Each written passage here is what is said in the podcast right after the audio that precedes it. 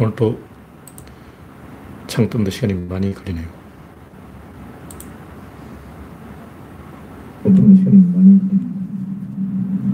네. 창 이상이 없어 보입니다.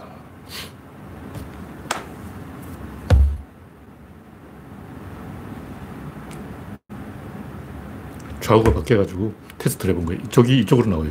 모니터는.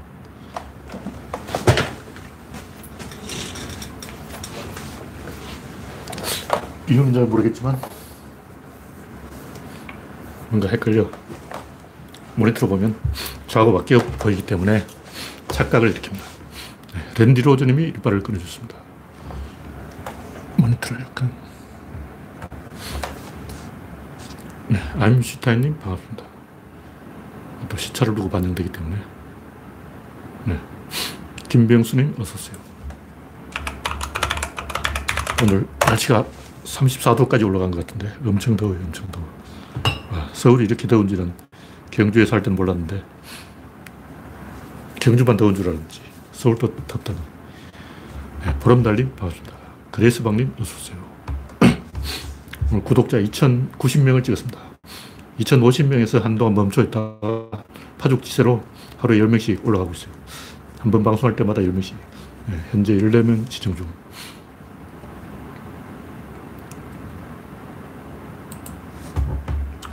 여러분의 구독과 좋아요는 제게 큰 힘이 되겠습니다. 이혜성님, 그레스방님 반갑습니다. 보름달님 어서오세요. 현재 8명 시청 중. 네, 이제 20명이면 방송을 시작할 건데 그게 20명이 됐다고 보고 현재 32분이 됐군요. 네. 다바님 반갑습니다. 현재 20명. 네.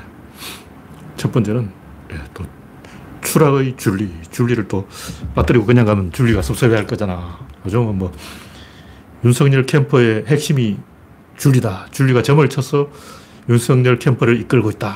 점괘가 어떻게 나오느냐에 따라 결정된다. 이런 얘기도 있는데 진짜인지는 모르겠어요. 알 수는 없고.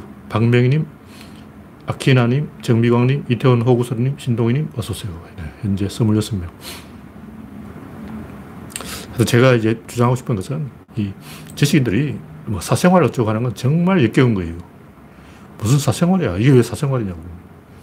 아니 검사가 스폰 받는 게 이게 사생활이냐고. 검사가 이 단독 스폰도 아니고 공동 스폰. 이게 뭐야, 이거. 김병수, 김범수, 양재택, 윤석열 세 사람이 공동 스폰한 거냐? 스폰하는 거는 이거 범죄지. 이게 사생활 아니에요. 공직자의 범죄라고. 양재택이가 검찰총장까지 바라보는 사람이 왜 잘렸겠어요? 뭐 이유가 있지. 단순히 사생활 때문에 잘린 게 아니고 범죄를 저질러 잘린 거예요. 온갖 뇌물을 다 받았어. 양재택하고 윤석열을 뭐가 다르냐고. 똑같지. 응? 김건희 부인 엄마가 나이가 14살 차이 나는 양재택한테 내 딸을 왜 처벌해 주냐 이렇게 말하다가 12살 차이 나는 윤석열한테 왜 줬어? 14살 차이 나서 안 준다며. 그리고 왜 12살 차이 한 2살 깎았다 이거냐. 와, 이 범죄죠. 범죄를 가지고 사생활이라고 그러더니 이게 위선의 극치예요. 권력과 돈과 몸의 삼위일체. 제가 비판하는 것은 뭐 전에도 얘기했지만 이 개고기 먹는 놈들하고 이 룸살롱 가는 놈들은 때려잡아야 돼요. 없애야 돼요. 다른 나라는 룸살롱이 없어요. 왜 룸에 들어가 있냐고. 범죄니까 룸에 들어가는 거지. 남이 보면 안 되니까.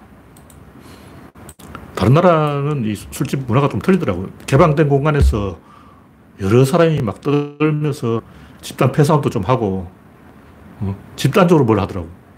우리나라처럼 숨어가지고 그렇게 뒷구멍을 안 해.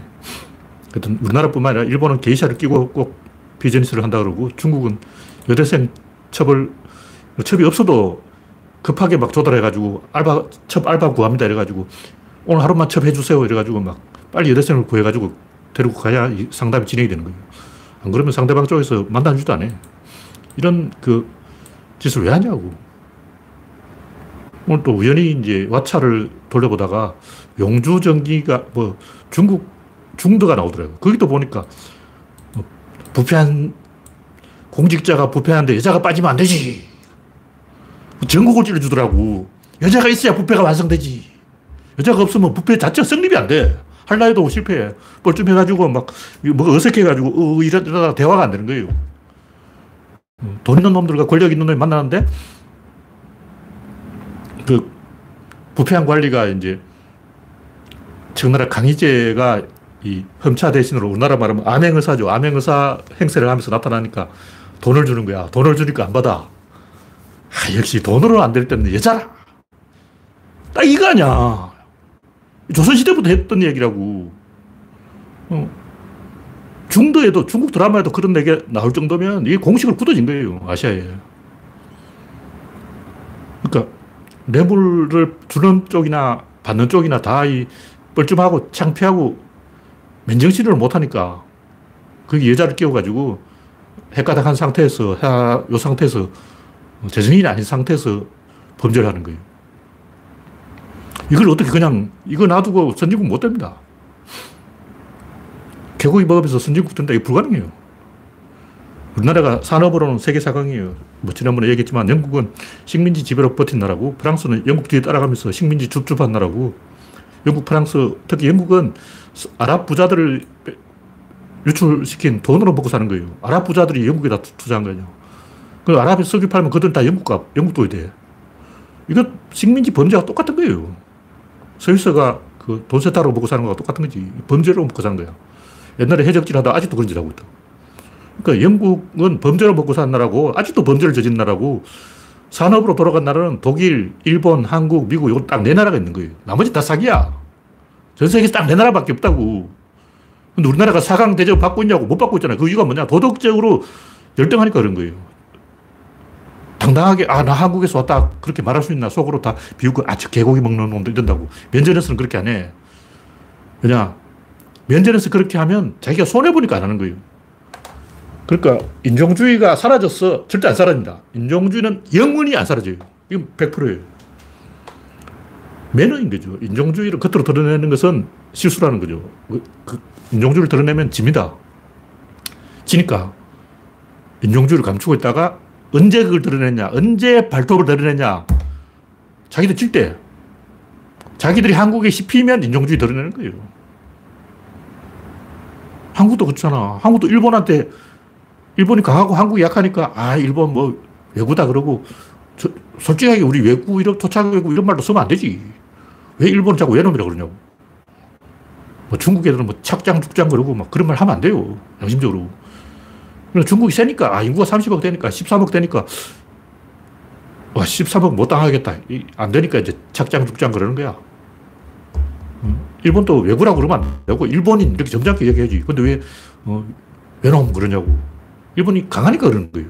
우리가 강해지면 저놈들도 발톱을 드러냅니다. 100%예요. 영국이 신사인 것은 자기들이 강하기 때문에 그러고, 우리도 이제 강해졌으니까 신사가 돼야지. 언제까지 개고기 먹고, 룸살롱 다니고 이렇게 살겠냐고. 절대적인 도덕적 우위가 아니면 안 돼요. 그냥 상대적인 우위가 아니고 압도적인 우위가 돼야 돼.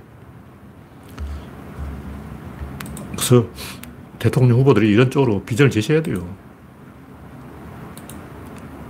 네. 서현님, 한정호님, 이상열님, 이영수님, 윤용희님 반갑습니다.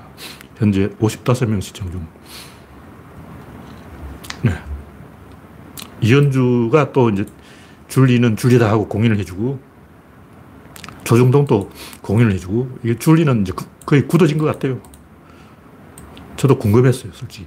과연 줄리였을까? 근데 줄리가 스스로, 나 줄리야! 줄리면 어때? 이현주, 니들은 술집에 안 갔어!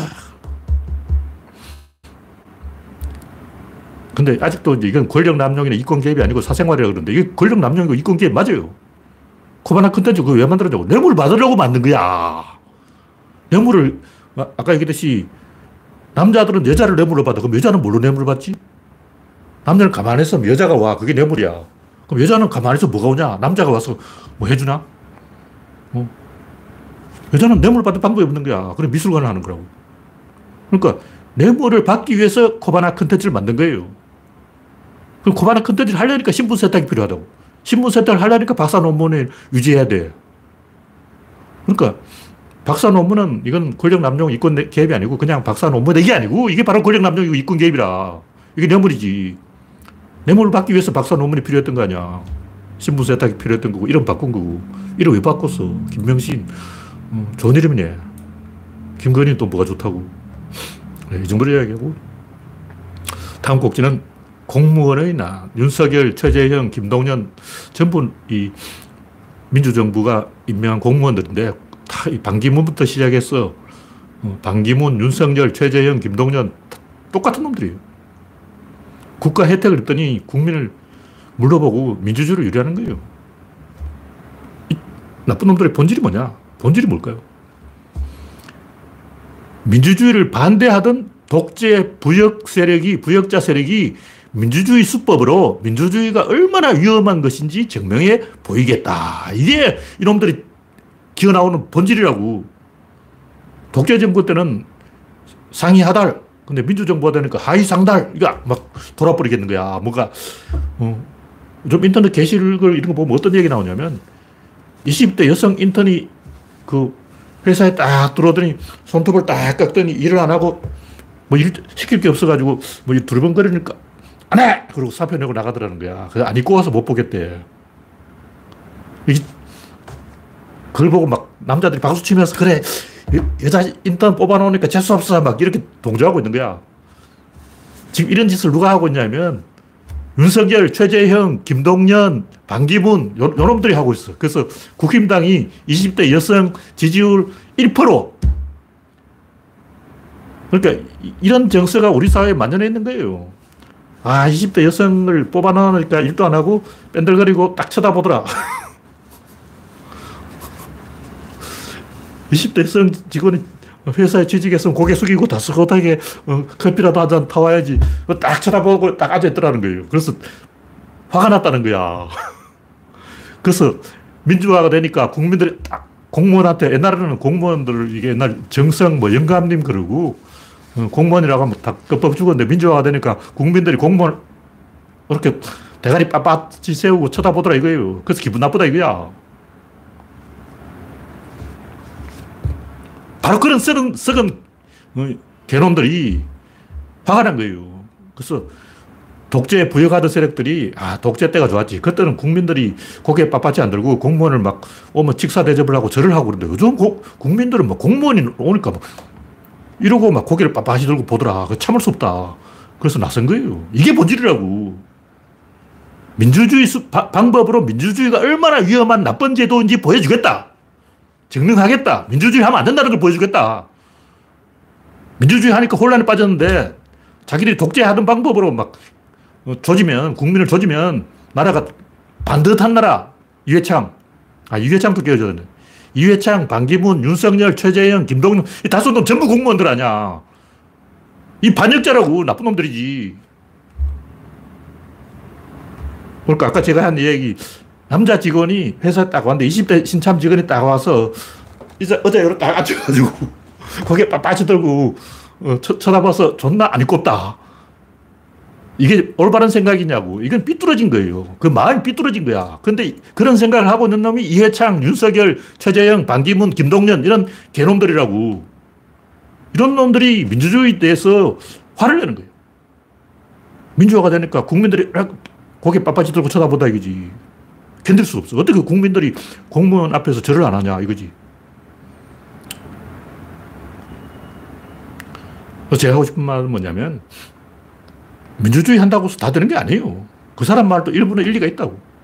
미국도 옛날에 개판이었어요. 미국은 막 전부 선거를 뽑아버리고, 보안관도 선거를 뽑아버리고, 검찰총장, 뭐 법무부 장관 전부 선거를 뽑아버리고, 어떻게 되냐면, 시골 같은 데서는 뭐 서부 영화에 많이 나오지만 시장이 왕이야. 왕처럼 행동하는 거예요. 심지어 어떤 일이냐면, 투표할 때는 노숙자를 납치해가지고 강제로 투표를 시키고 살해해서 미시시피 강에 던져버려요. 그래서 어떤 그 문학가도 한 명 살해돼가지고 미시시피 강에 던져졌다는 얘기 있어요. 뭐 다시 찾았다는 얘기도 있고, 그 알코올 중독자에 술 먹고 돌아다니는 사람 잡아가지고 강제로 투표시키고 죽여가지고 미시시피 강에 던져버리는 거야. 공무원들이 그런 짓을 하고 있어. 근데 미국은 왜 민주화가 정착이 됐을까? 공무원의 부패 이득보다 산업의 혁신의 이득이 더 올라갔기 때문인 거예요. 그러니까 산업과 부패가 싸워가지고 산업이 이긴 거야. 그래서 어느 나라든 부르주아 집단이 민주주의를 주도하게 돼 있어요. 왜냐하면 그놈들이 경쟁력이 있어. 그놈들이 이겨. 무슨 얘기냐면, 여러분 두 사람이 경쟁을 하는데 이 사람은 부패하고 이 사람은 부패 안 한다. 그럼 누가 이길까요? 부패한 놈이 이깁니다. 부패한 놈이 훨씬 더 빠르게 의사결정을 해요. 올바르게 공정하게 한 사람은 그 검토하는 데만 3년 걸려. 부패는 그냥 뇌물. 1억 들어왔어. 그럼 도장 꽉 찍어주는 거고요. 금방금방 일처리, 일이 일사천리로 진행되는 거야. 부실공사지만 아파트는 건물이 팍팍 올라가. 민주적으로 하니까 막 허가 받는데 3년 걸리고 막 진행이 안 되는 거죠. 그런데 왜 미국은 민주화에 성공했냐? 경제성장 때문에 그런 거예요. 그러니까 부패해서 뇌물 받은 이득보다 공장 차렸어. 공장 돌리는 이득이 더 크다고. 포도 아저씨가 포도 시스템 돌리는 이득이 더 커. 그 알 카포네가 엄청나게 돈을 벌었어요. 그 돈을 가지고 뭘 할까? 돈 세탁을 해야 되겠다. 돈 세탁하기 위해서 우유회사를 차렸어. 근데 우유회사를 1년 경영해보니까 우유회사 이익이 범죄 이익보다 더 커. 그래서 알 카포네가 진지하게, 야, 나 오늘부터 범죄 안 하고 우유회사를 하겠어. 우유회사가 돈보다 더 좋은 거야. 뭐하러 그 총 쏘고 막 총 맞고 다니고 막 그러냐고. 나는 바보였어. 오늘부터 우유회사를 할 거야. 하는데 이제 깜빡갔지. 그래서 알 카포네 오늘부터 범죄 안 하고 우유공장 하겠어. 하는 순간 새고랑 차고 깜빡갔어요. 그러니까 조금 경찰이 늦게 잡았다면 우유공장 사장 돼서 점잖은 사람이 될 뻔했다고. 그러니까 범죄가 이득이 나오냐, 부패가 이득이 나오냐, 공장해서 깨끗하게 하는 게 더 이익이 나오냐, 여기서 경쟁이 붙는 거예요. 그래서 민주국가는 산업이 이긴 거야. 그냥 놔두면 부패가 이겨요. 이기는 게 정답이라고. 미국은 알 카포네도 손 씻고 깨끗한 일을 할 뻔했다니까. 왜냐하면 공장 돌리는 게 더 이익이니까. 그래서 부르주아 집단이 이 주도권을 잡고 전면에 나서야 이 민주주의가 정착이 되지. 그냥 그런 게 없으면 어떻게 되냐면 아프리카처럼 되는 거야. 아프리카도 민주주의는 합니다. 근데 왜 제대로 안 되냐고. 민주주의 이득이 없으니 그런 거예요. 민주주의 해봤자 이게 안 생겨. 근데 부패하면 이게 생겨. 여러 번 이야기했지만 일본에 어떤 재상이 있었는데 뇌물 받는 걸 좋아했어요. 그 뇌물도 없이 그냥 오면 저 뻔뻔스러운 놈 염치도 없이 어떻게 뇌물도 안 가지고 청탁하러 오냐. 뭐 이런 소리를 하는 거예요. 근데 그 재상이, 부패 재상이 있을 때 일본 경제가 급성장을 했어요. 그래서 뇌물 받는다고 경제가 많은 게 아니고 뇌물 받는 게 공장 돌리는 것보다 더 쉽다 이렇게 생각하면 전부 뇌물 받을 국리하고 엘리트들이 공장을 안 하는 거예요. 산업을 안 한다고. 필리핀이 대표적으로 그런 나라 아니야. 필리핀은 지주들이 다 먹고 있는데 지주를 하면 1년에 이익이 25% 나옵니다. 근데 공장 돌려서 1년에 25% 이익이 안 나와. 물론 우리나라는 나오지. 이건희는 1년에 이익이 25%보다 훨씬 많지. 근데 필리핀 아저씨가 공장을 돌려서 1년에 20% 이익을 못 뽑아내요. 그러니까 그냥 공장 안 하는 거야. 공장에서 파산할 확률이 훨씬 더 높아. 필리핀에서 공장하다 망한 놈이 한두 명이 아니야.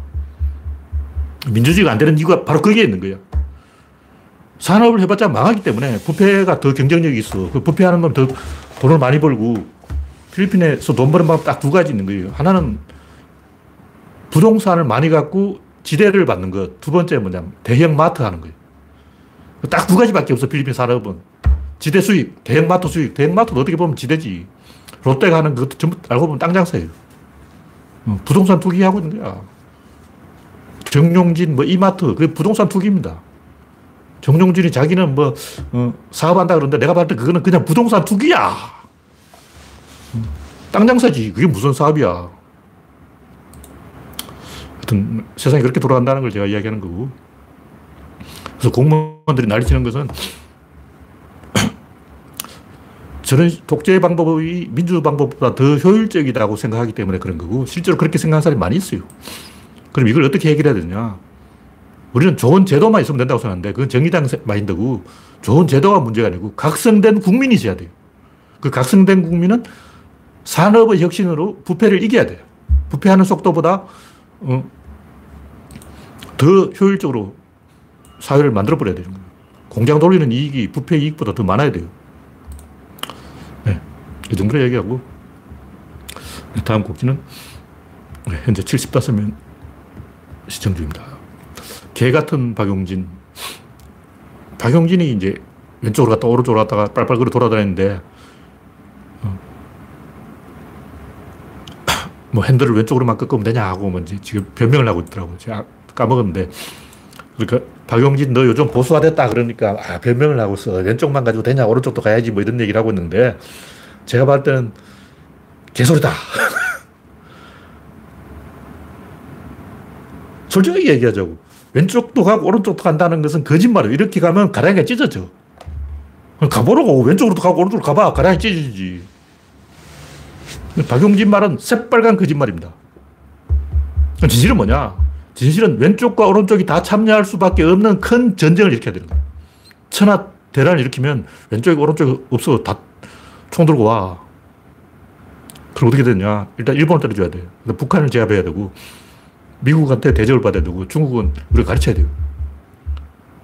그러니까 우리가 세계 4강의 힘을 갖고 있으니까 그게 걸맞는 대접을 받겠다고 이 국민을 총동원해야 돼요. 국민 전쟁에 이기려면 지휘관도 잘해야 되지만 병사도 잘해야 돼요. 병사는 놀고 지휘관만 잘하는 그런 게 있어. 대통령만 잘하면 되나? 국민도 잘해야지. 국민이 다 부동산 투기하고 있고 이러면 되냐고. 그래서 왼쪽과 오른쪽을 합치려면 그냥 왼쪽 가고 오른쪽 가고 막 왼쪽에 가서 펴달라 그러고 오른쪽 가서 펴달라 그러고 그건 개새끼 행동이고 개 사람이 아니야. 개가 그런 짓을 한다고. 왼쪽 오른쪽이 다 참여할 수밖에 없는 큰 전쟁을 일으키면 자동적으로 해결이 됩니다. 그게 진실이라고. 하여튼 세계에서 우리나라가 지금 영국, 프랑스는 식민지 착취로 벌어먹는 나라고 양심적으로 자력으로 자기 엔진으로 돌아간 나라는 딱 네 나라밖에 없어요. 그중에 미국도 이제 화물같지만 미국은 첨단 산업이 있기 때문에 일단 인정해주고 독일, 일본, 한국 세 나라뿐이라고. 기술 가지고 먹고 사는 요 세 밖에 없는 거예요. 일본은 소부장으로 먹고 살지 자동차 하나 가지고 버티는데 자동차는 도요타밖에 없어. 혼다 뭐 컴퓨터 다 망했어. 도요타, 혼다 빼놓고 다 망했어요. 닛산도 넘어갔고 뭐 거의 다 넘어갔어.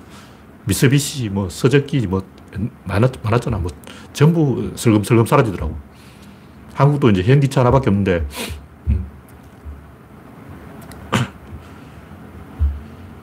우리가 세계 4강이기 때문에 4강의 대접을 받으려면 그만한 뭔가를 해야 돼요. 이기는 정치를 해야 되고 이기는 나라로 방향을 잡아야 돼요. 지금까지는 어떻게 하냐면 우리나라가 을지를 한 거예요. 을지를. 우리는 어리광 피우는 거예요. 일본이니까 한국을 때렸어요. 그러고 막 일로 바치고 옆에 일본이가 한국을 괴롭혀요. 중국이 괴롭혀요. 북한이 괴롭혀요. 제발 한국을 돌봐주세요. 어린애 행동을 하는 거야. 이건 과거고. 최근에 한국이 선진국 됐다니까 청구서가 날아온다. 이렇게 개소리 하는 사람인데 선진국의 이득이 청구서보다 훨씬 커요. 왜냐? 어차피 청구서는 후손들이 받아. 우리는 안 받아. 우리 후손들이 받는 거야. 신경 쓸 거 없어. 그러니까 청구서를 안 받으려면 개고기 먹지 말라고, 룸살롱 가지 말라고, 유치장 깨지 말고, 노숙자짓 하지 말고 국민이 강해야 됩니다. 지도자는 잘 뽑으면 되고.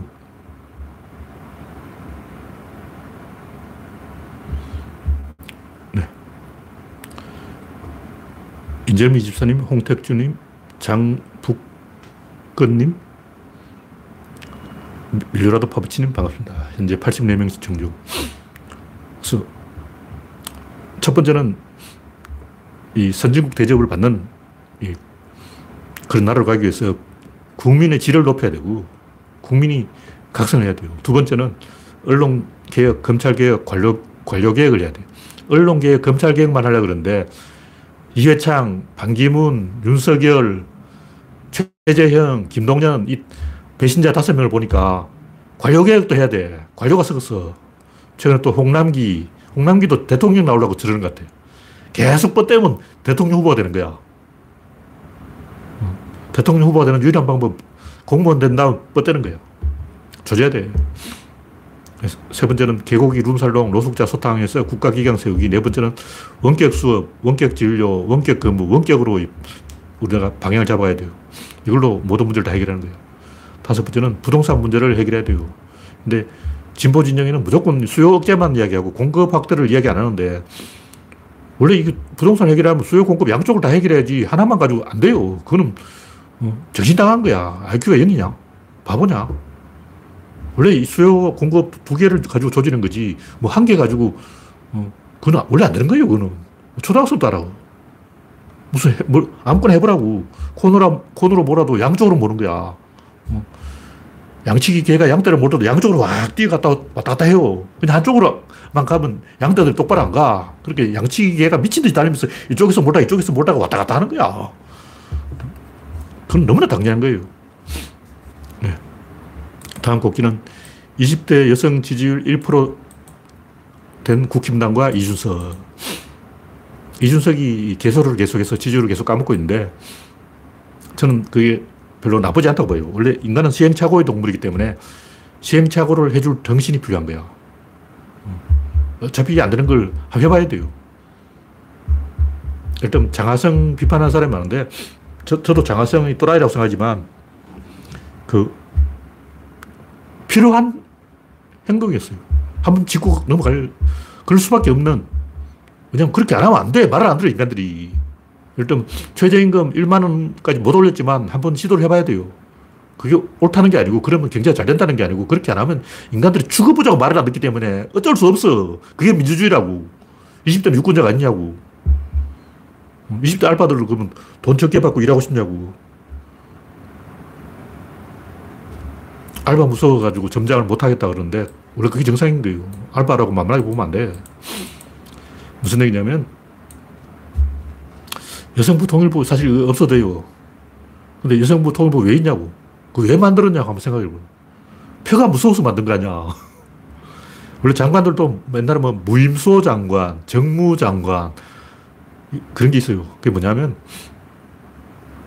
국무회의에 참석을 해야 되는 거예요. 그러니까 예산 이거 필요 없고 뭐 조직 필요 없고 공무원 필요 없어. 그 장관이 필요해요. 지금 장관이 한 20명 되는데 장관급은 또 많이 있죠. 더 많아. 우리나라에는 이 국무회의 한 30명이 참여해야 돼요. 그럼 장관 한 16명 더하기 장관급 몇 명 더 참가해야 돼요. 서울시장도 참가하고 그래서 한 30명이 회의에 참가해야 돼요. 경기도지사도 참가하고 그래서 그래야 국정이 돌아간다고. 근데 30명 가지고 회의가 됩니까? 안 돼요. 회의에 딱 적당한 숫자가 하면 8명이에요. 8명. 실제로 회의는 몇 명이 한 5명이에요.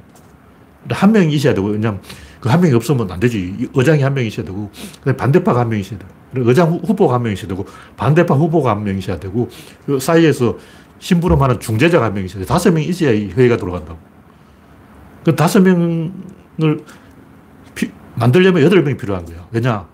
옵저버도 있어야 되고, 왔다 갔다 심부름하는 사람도 있어야 되고, 아프다고 또 안 나온 사람도 있고, 바쁘다고 뭐 딴 일 있다고 안 나온 사람도 있고, 무슨 얘기냐면, 국무위원들이 16명이고 그게 장관급 포함해서 한 30명이 모여서 회의를 한다고 쳐도 실제로는 분야별로 다르기 때문에 좀 이번에 이슈가 통일 이슈냐, 여성 이슈냐, 경제 이슈냐, 이슈냐에 따라서 실제로는 한 대여섯 명밖에 대여섯만 참석하면 되는 거예요. 근데 실제로 그 진행하는 부서는 예를 들면 뭐 이 부서에서 일을 진행한다 해도 이 부서에서 잔소리를 해줘야 될 그런 게 있어요. 실제로 이 부서에서 하지만 이 부서에서 태클을 걸어야 돼요. 그러니까 부처끼리 싸워야 돼요. 너무 싸우면 안 되고 태클을 걸어줘야 되는 부서가 있어. 그래서 여성가족부에서 안 하더라도 다른 부서에서 하더라도 여성가족부에서 아 그렇게 하면 안 됩니다 하고 태클을 걸어줘야 이게 바르게 돌아가는 거예요. 아무도 태클 안 걸면 개판돼요. 그래서 이 여성부 통일부는 왜 있냐면 어떤 부서에서 어떤 정책을 하든 여성부와 통일부가 태클을 걸어야 되는 거예요. 우리나라 실제로는 그 홍남기 그 새끼가 다 하잖아. 돈줄 쥐고 있는 놈이 다 한다고. 나머지는 그냥 국받아 놓으면 보릇자리고 장관들은 그냥 회의 형식용이고 실제는 차관이 다 하고. 이명박근혜 차관 정치하잖아. 장관 없어도 돼. 그래서 여성부 장관이 뭘 해야 되냐. 태클을 그려야 되는 거예요. 다른 부서 할 때마다 아 그게 여성 입장이 반영이 안 됐어. 무조건 그렇게 해야 돼. 여성 입장 잘 반영해도 아 반영이 안 됐어. 더 반영해. 무조건 이게 한번 빠꾸 시켜야 돼요. 서로는 뭐 기회가 들어오면 무조건 빠꾸 시키는 거야. 잘해도 빠꾸, 잘못해도 빠꾸, 다 빠꾸 시켜야 돼. 그래야 이제 사람들이 여성 무서운 줄 알고, 아, 여성한테 좀 잘 보여야 되겠구나 하고 이제 생각을 좀 하는 거죠. 국민을 길들이는 거예요. 그게 필요한 거라고. 그런 짓 왜 하냐 하면, IQ가 떨어진 사람들이고, 아, 세상이 그런 원리에 의해서 돌아간다. 태클을 걸어줄 사람이 필요하다. 이걸 이해를 해야 돼요. 그럼 이준석은 그런 걸 모르는 거죠. 여성가족부가 있다고 해서 여성의 지위가 향상한다고 잘 되는 게 아니에요. 그게 있어야 되는 거예요. 없으면 일이 진행이 안 된다고. 결과는 비슷해. 어차피 누군가는 애를 먹고 세상은 시끄럽고 아기다툼하고 다 결국 같은 목적지에 도달하는데 그 과정이 어떻게 되냐. 순탄하게 가려면 이슬부슬은 있어야 된다. 그런 얘기죠.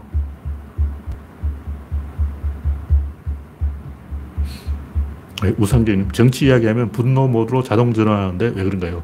그건 전제가 틀렸기 때문에 상대방이 다 전제 속이기를 하니까 말 장난하니까 그렇죠. 속임수를 쓴다는 거죠. 네. 다음 곡지는 멈추어지는 발명품들. 내가 6년 전 기사를 보았는데 한때는 뭐 올해의 발명품 하면서 뭐 떠들썩했던 게 있죠. 3D 프린터, 세그웨이, 호버보드, 애플워치, 셀카봉, 쿼드콥터, 구글 글라스, VR 이것 중에 제대로 쓰이고 있는 게 어딨냐고. 사람들이 항상 강조하는 좋아하는 게 집에 러닝머신 하나는 꼭 있어야 되겠다. 그렇게 사놓고 아무도 안 쓰잖아. 이불 건져들어 쓰는 거죠. 근데 러닝머신처럼 모든 사람이 저걸 한번 써보고 싶다 이렇게 생각하는데 실제로 쓰라고 하면 또 안 쓰는 거. 뛰면 땀나요. 근데 앞에 선풍기 틀어놓고 뛰면 되는데 땀나서 하기 싫은 거야. 그러니까 이런 것들이 왜 이 기대만큼 안 될까? 그거 원래 안 되는 거예요. 아, 원래 안 된다. 그 원래 되는 거는 뭐냐? 딱 5가지가 있어요. 의식주, 여기다가 차가 포함되고, 내가 5번째 폰이라고 써놨어요. 폰. 그러니까 옷은 당연히 있어야 되고, 밥도 있어야 되고, 집도 있어야 되고, 차도 있어야 되고, 휴대폰도 있어야 되는데, 폰은 있어야 돼. 이거 없으면 안 돼. 그 외에 나머지는 다 장난감이에요. 없어도 돼. 무슨 말이냐면, 기본에 충실해야 된다는 거죠. 그러니까 제가 옛날에는 의식주, 차, 그리고 또 플러스 알파로 여가라고 했는데, 그 여가를 노는 거죠. 놀려면 만나야 되고, 만나려면 휴대폰이 필요하다.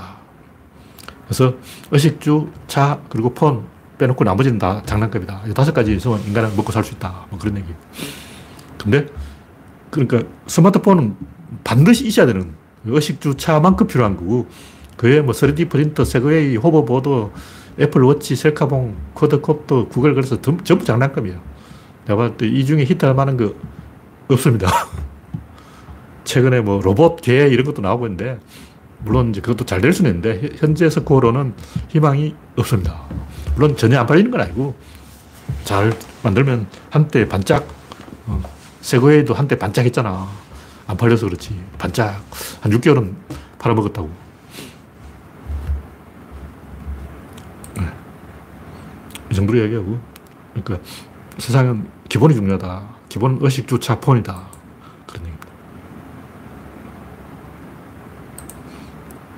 또 제가 좀 심심해서 하고 싶은 얘기가 뭐냐면 유아기억상실증. 이거 뭐 별로 중요한 얘기는 아닌데 제가 왜 이 이야기를 하냐면 사이코패스를 연구한 사람이 사이코패스였어요. 자기가 사이코패스니까 자기를 연구한 거예요.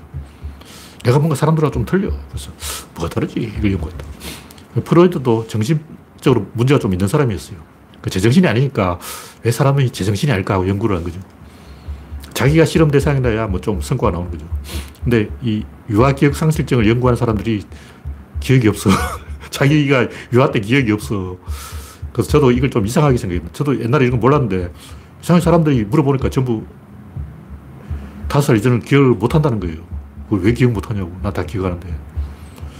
근데 검색을 해보니까 사람들이 기억을 자꾸 언어하고 연결되는 거예요. 언어가 있어야 기억을 한다. 언어적으로 기억한다. 그럼 고양이나 개도 언어적으로 기억하냐고. 동영상 보면 20년 만에, 아니 20년은 아니고 한 10년 만에, 5년 만에 주인을 만나고, 나 춘향이도 있잖아. 군대 갔다가 온 주인을 막 만나서 반가워하는 개, 너무 반가워서 기절해버린 개, 뭐 이런 동영상이 많이 있어요. 그럼 개가 주인을 기억하는 것은 뭐 말을 해서 기억하냐고. 그게 아니잖아. 여러 가지 이유가 있는데, 일단 이제 어린이가 기억을 너무 갖고 있으면 입양이 안 되잖아요. 어릴 때는 잊어버려야 입양이 잘 된다고. 옛날에 어떤 사람이 영국으로 자녀를, 오빠하고 여동생을 입양하는데 기다려라, 내가 나중에 찾아간다, 이렇게 데리러 갈게 하고 괜히 안 해도 되는 말을 해버리는 거예요. 입양 가면서 엄마가 데리러 오는 줄 알고 엄마 생각만 하고 현지에 적응을 못한 거죠. 그래서 불행해졌는데 어릴 때 일은 잊어버리는 게 생존에 더 유리하다. 그런 얘기죠. 저는 어릴 때 일을 다 기억하고 있기 때문에 생존에 불리한 사람입니다. 하여튼 어릴 때 일을 기억하고 있는 사람이 10명에 1명이란 말도 있는데 저만큼 많이 기억하고 있는지 그냥 단편적인 한두 가지 기억을 가지고 얘기하는지 잘 모르겠어요.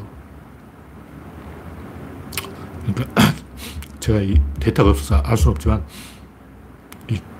제가 이야기하고 싶은 겁니다. 기억은 공감각적이다. 그 느낌이 있잖아요. 예를 들면 제 꼬맹이 때는 문지방을 살살 기어와서 문 앞에 가서 문 밖으로 이렇게 내다보는 거예요. 그럼 축대가 상당히 높아. 아기 때 보면 막 내 키만큼 높은 거야.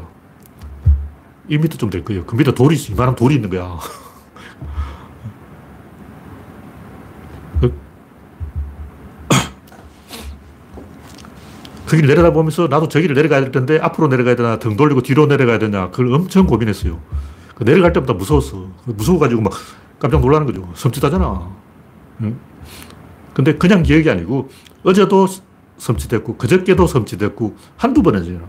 한 100개의 기억이 전부 압축 연결되어 있는 거예요. 그 무슨 얘기냐면 어떤 스토리를 기억하는 게 아니고 그 자연스러움을 기억하는 거예요. 그러니까 막 기억하다가 문 앞에 오면 얼어붙는 거죠. 그 다음에 이렇게 내려다보는 거야. 그러니까 무슨 얘기냐면 어떤 기억상실증 환자가 있어요. 근데 이제 자기 부인도 못 알아보는 거예요. 그 아내가 왔는데도 낯선 사람인가 싶어서 가까이 못 가는 거죠. 아내가 가까이 오니까 뭐 뒤로 물러나는 거예요. 이 사람 왜 나한테 다가오지? 그게 뭐냐면 이 아침에 딱 깨어났을 때 혹시 이 내 머릿속의 모든 기억이 컴퓨터 칩으로 이식된 게 아닐까? 내가 내라는 증거가 있나? 내가 기억하는 게 전부 가짜가 아닐까? 영화에 나오잖아. 토탈 리콜. 기억 이식. 가짜 기억을 집어버린 거예요. 내 머릿속에 과연 기억이라는 게 있나? 이렇게 재밌잖아요. 영화에 많이 나오는 이야기인데. 그러니까 뭐냐면 자연스러움이 기억인 거예요. 숨 쉬는 거 자연스럽잖아. 좀 진짜 완전히 기억상실자면 숨을 안 쉬려고 할 거예요. 왜냐면 숨 쉬는 그 자체가 무섭잖아. 공기가 막 입으로 들어가는 거야. 깜짝 놀라. 이 공기가 들어가고 있어. 달에 착륙한 닐 암스트롱이 왼발을 먼저 내딛었는데 땅이 푹 꺼져버릴지도 모른다고. 땅 속에서 괴물이 나와서 잡아먹을지도 모르고. 벽을 손으로 짚었는데 벽이 쑥 꺼져버릴지도 모르고. 이렇게 벽을 짚을 수 있는 것은 벽이 꺼지지 않는다는 기억이 있기 때문에 그런 거예요. 그러니까 자연스러움 그 자체가 기억이라는 거죠. 하여튼 뭐 자기가 자궁 속에 있을 때 일도 기억한다는 사람도 있고. 하여튼 저는 이 6개월 생후 태어나고 6개월 이전은 잘 모르겠고 그 기억이 있기는 있는데 그게 정확히 언제 기억인지 모르죠. 그냥 똥 싸고 오줌 쌀 때 기저귀 갈고 뭐 그런 거고 기억이 굉장히 많아요. 곰곰이 생각하면 또 생각나. 이제 제가 나이를 먹어서 좀 까먹었는데 옛날에는 완전 칼라였는데 그 칼라가 조금 더 퇴색되고 희미한 칼라가 되고 있어요. 하여튼 제가 하고 싶은 얘기는 그냥 기억이 아니고 어떤 사건의 기억이 아니고 돌담, 모퉁이, 흙냄새, 거름냄새, 비 오는 날 비냄새, 어둑한 날 그 어두컴컴한 느낌 꼭 오후 6시쯤 되면 개 짖는 소리가 나잖아. 그런 어스름한 느낌 그런 그 전체가 어떤 전율할 정도의 그 뭉크의 절규, 막, 절규, 이런 느낌. 그런 것이 어떤 기억의 덩어리를 이루고 있는 거죠. 그냥 어떤 사건, 스토리 기억도 물론 있지만, 자전거를 10년 만에 타면, 그래도 쉽게 타잖아요. 막, 겁이 안 나. 기억하고 있는 거죠. 몸이 기억하고 있는 거야. 그런 식으로 제가 볼 때는 기억은 공감각적으로 기억된다. 자판지는 것도 제가 아직도 독수리 타법을 치고 있는데 머리로는 자판을 못 외우고 있는데 손가락은 외우고 있어요. 눈이 외우고 있어. 그런 식으로 계획이 존재한다. 그런 얘기를 하는 거예요. 하여튼 제가 볼 때 학자들이 이 부분에 대해서 헛소리를 많이 해요. 그냥 저도 아는 뭐 언어가 기억이다 개소리하고 막 아기들은 말을 못하기 때문에 기억을 못한다 그러고 말하고 기억하고 아무 상관없습니다. 저는 말 못할 때 기억을 다 하기 때문에 말하고 아기들이 말을 못해서 기억 못하는 건 전혀 아니다.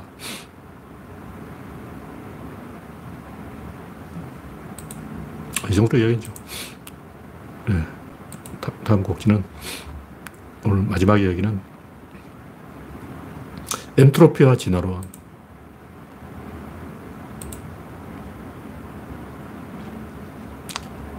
지난번에 했던 얘기 같은데. 제 얘기는 이 엔트로피가 우리는 사건에 대해서 그냥 엔트로피를 세우는데 사건 안에 또 사건이 있다. 이게 구조론이에요. 사건 안에 사건이 몇 개냐? 5개가 있어. 그러니까 사건 전체에 입력과 출력 사이에 엔트로피가 있을 뿐만 아니라 여기도 엔트로피 이렇게 계속 간다는 거죠. 근데 이 엔트로피가 무질서도 증가인데 어느 정도 증가냐 하면 1% 증가라는 거예요. 그러니까 51:49라고 입력하고 출력을 딱 비교해보면 입력이 51이면 출력은 49인 거예요. 그러니까 약간의 차이라는 거죠. 약간 더 무질서해졌어. 무질서가 이만큼 무질서해졌다고. 그리고 굉장히 기계를 효율적으로 만들면 무질서도를 거의 0에 가깝게 만들 수가 있어요. 무질서해지긴 했는데 아주 미세하게 무질서해졌다. 그러니까 엄청나게 잘 드는 예리한 칼을 만들어서 아주 미세한 칼로 잘라버리면 여기에 일어나는 그 부스러기 자투리 손실이 거의 0에 가깝게 자를 수 있다. 그런 얘기죠. 아주 예리한 칼로 자르면, 그냥 자르면 톱으로 썰면 톱밥이 나오잖아요. 그만큼 엔트로피가 증가하는데 부스러기가 최대한 적게 나오게 할 수 있다. 근데 하나의 사건 5번 엔트로피가 성립하기 때문에 여기 1%만 봐도 이게 5개 하면 굉장히 큰 숫자가 되어버린 거예요. 여기 5%만 해도 5% 가면 이게 25%가 되어버린 거예요. 이게 굉장히 큰 숫자가 되어버린 거예요. 그래서 대부분 확률에 대해서 착각하는 사람이 그런 거예요. 이게 사건이 연결된다는 걸 모르기 때문에 일단 번트를 해서 이게 이익일 확률이 몇 프로냐. 번트를 해서 이게 성공할 확률이 일단 뭐 0.1% 된다. 그러면 아 0.1% 저거는 이익이 안 되네. 포기. 이런 식으로 하다가 뭐 1% 모여가지고 100%가 되어버린 거예요. 100%죠. 그래서 이 프로야구 감독들 중에 이 최신 기술, 최신 이론 이런 걸 안 쓰고 옛날 방법을 고집하는 감독들이 있어요. 그 사람들은 확률에 대해서 잘못 알고 있기 때문에 입력과 출력만 비교하는 거예요. 51:49, 2%, 2% 무시해. 2% 없어도 먹고 살아. 근데 그 2%가 모여가지고 한 사건 5번만 반복되면 10%면 1등하고 꼴등하고 차이예요. 10게임 져버리면 끝나는 거죠. 그래서 요 확률을 작게 보면 안 된다. 그런 얘기입니다. 그래서 확률이라는 것은 밸런스를 말하는 건데 한 번 의사결정할 때마다 밸런스를 만들고 밸런스를 깨는 거예요. 공을 던진다는 것도 처음에 와인드업을 해가지고 인체 전체의 밸런스를 만들고 그 다음에 상체와 하체의 밸런스를 만들고 그 다음에 왼쪽 오른쪽의 밸런스를 만들고 그 다음에 여기와 여기의 밸런스를 만들고 그 다음에 여기와 손목의 밸런스를 만들고 이렇게 계속 밸런스를 만들어가는 거예요. 근데 이 밸런스가 무너지면 여기 아파요. 어디 깨져. 그래서 투구폼이 좋다는 것은 뭐냐, 밸런스가 유지된다. 다시 말해서 어느 한 부분에 힘이 집중이 안 된다는 거죠. 그렇게 되려면 어떻게 되냐면 뽀빠이처럼 여기가 더 크면 안 돼요. 항상 어깨가 더 크고 그 다음에 팔뚝이 크고 그 다음에 손목이 크고 그 다음에 갈수록 얇아져야 돼. 근데 양영순 누들누들 덴마 만화 보면 자기 딸이 이제 그렇게 그리라 해서 그랬다 그러는데 종아리가 허벅지보다 굵어요. 외계인이라서 그렇고 그렇게 하면 실제로는 이 생존이 불가능합니다. 51:49가 아니라 49:51이 되어버린 거예요. 역전되어버린 거예요. 그러면 이제 망하는 거죠. 구조가 깨진다는 거죠. 그래서 구조를 하는 얘기는 뭐냐면 항상 원인이 결과를 이기고 진보가 보수를 이기고 머리가 꼬리를 이기고 기관차가 객차를 이기고 총이 총알을 이기고 앞장서는 사람이 이겨야 돼요. 그러니까 사장이 부하 직원을 이겨야 돼. 부하 직원이 윗사람을 이겨버리면 망하는 거예요. 이게 하극상이라고. 지금 일어나고 있는 일이 뭐 윤석열이 문재인을 이겨버린 거야. 그러면 안 되지. 이게 배신이라고. 문재인이 이기고 윤석열이 지는 게 맞지. 윤석열이 문재인 대통령을 이겨버리면 이게 하극상이고 역적이지. 이게 나라가 돌아가냐고. 이게 반듯한 나라냐고. 니들이 반듯한 나라 좋아하잖아. 이게 반듯한 나라가 아니고 삐뚤어진 나라야. 총이 총알을 이겨야지. 총알이 이기면 총이 폭발해버린 거예요.